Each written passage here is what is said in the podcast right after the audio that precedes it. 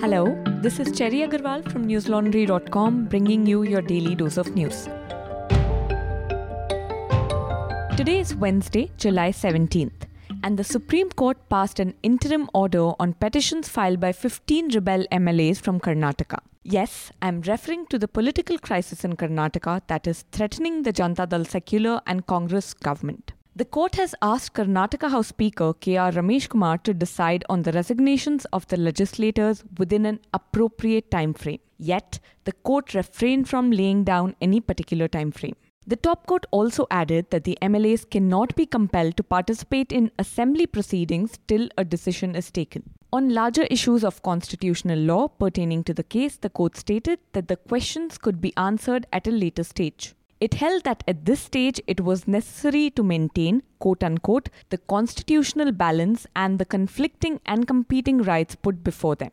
In this vein, the court stated, quote, the competing claims have to be balanced by an appropriate interim order, which according to us should be to permit the Honourable Speaker of the House to decide on the request for resignations by the fifteen members of the House within such time frame as the Honourable Speaker may consider appropriate, unquote.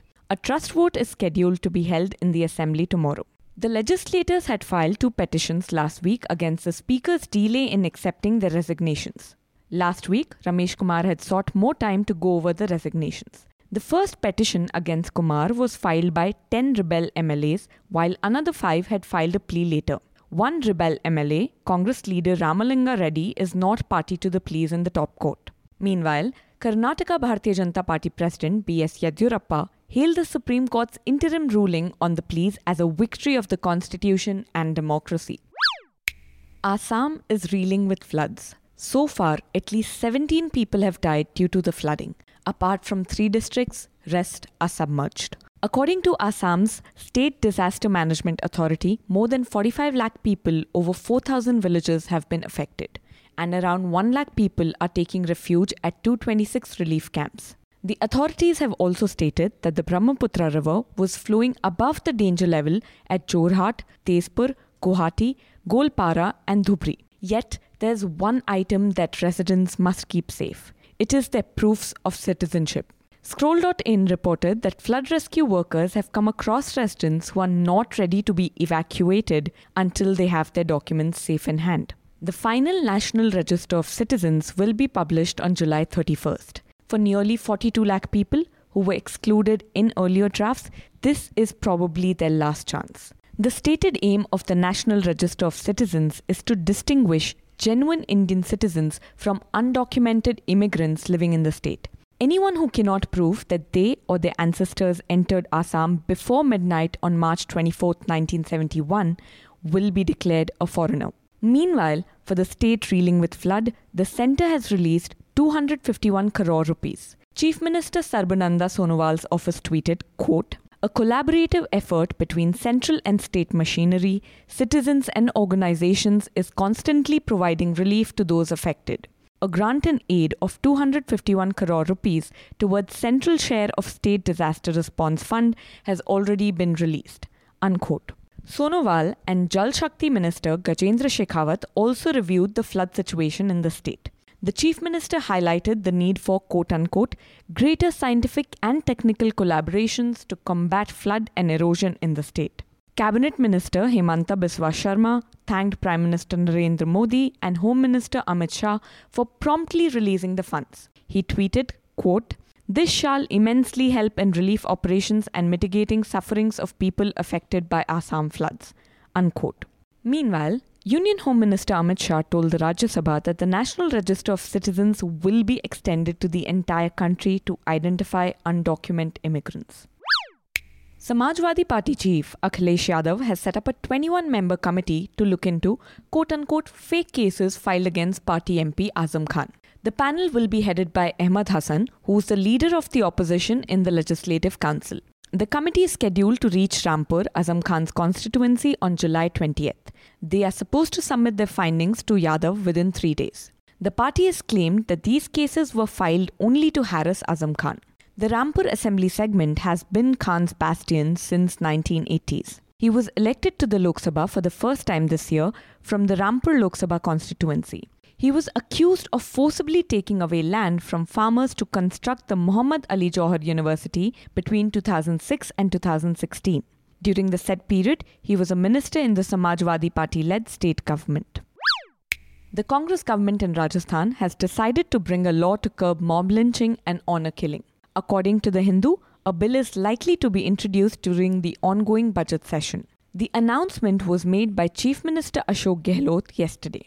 Expressing concerns over the rising incidents of mob lynching, Gehlot said, quote, "Incidents like mob lynching disturb all. Someone is killed because of a misunderstanding, which is very disturbing. Religion should be kept out of this," unquote. Some members of the Bharatiya Janata Party protested this move and said it was pointless to bring any fresh law. B J P's Rajasthan Vice President Gyan Dev Ahuja said, quote, "Already people who were involved in mob lynching cases are under arrest and the law is quite strong. There are several sections of the I P C and the C R P C to tackle cases of mob lynching and honour killing.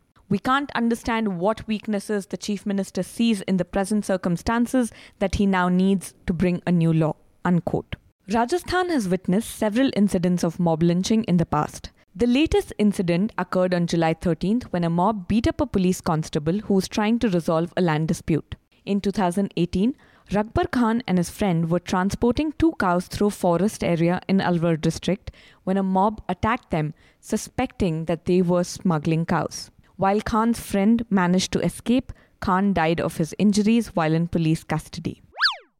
The United States has announced sanctions against Myanmar Army's commander-in-chief and three generals for their alleged role in the ethnic cleansing of Rohingya Muslims in the country.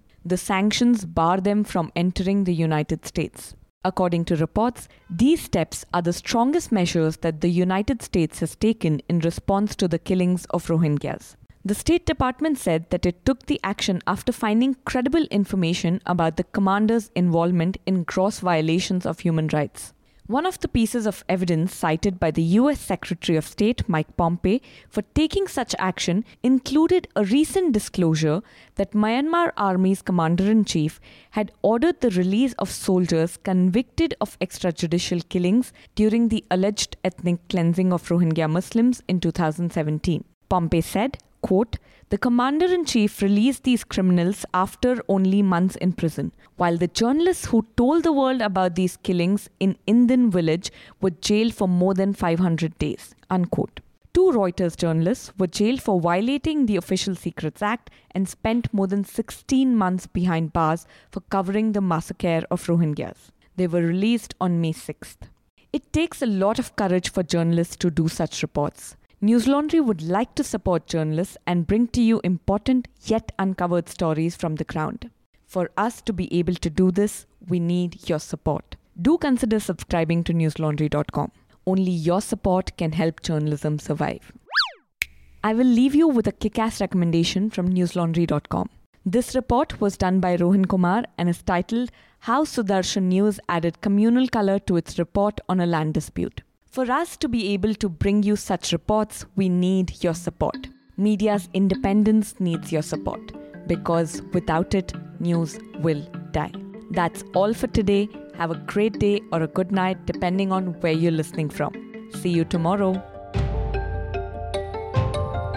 All the News Laundry podcasts are available on Stitcher, iTunes, and any other podcast platform. Please subscribe to News Laundry. Help us keep news independent.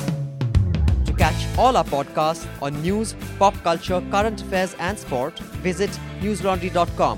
Follow us on Facebook, Twitter and Instagram and subscribe to our YouTube channel.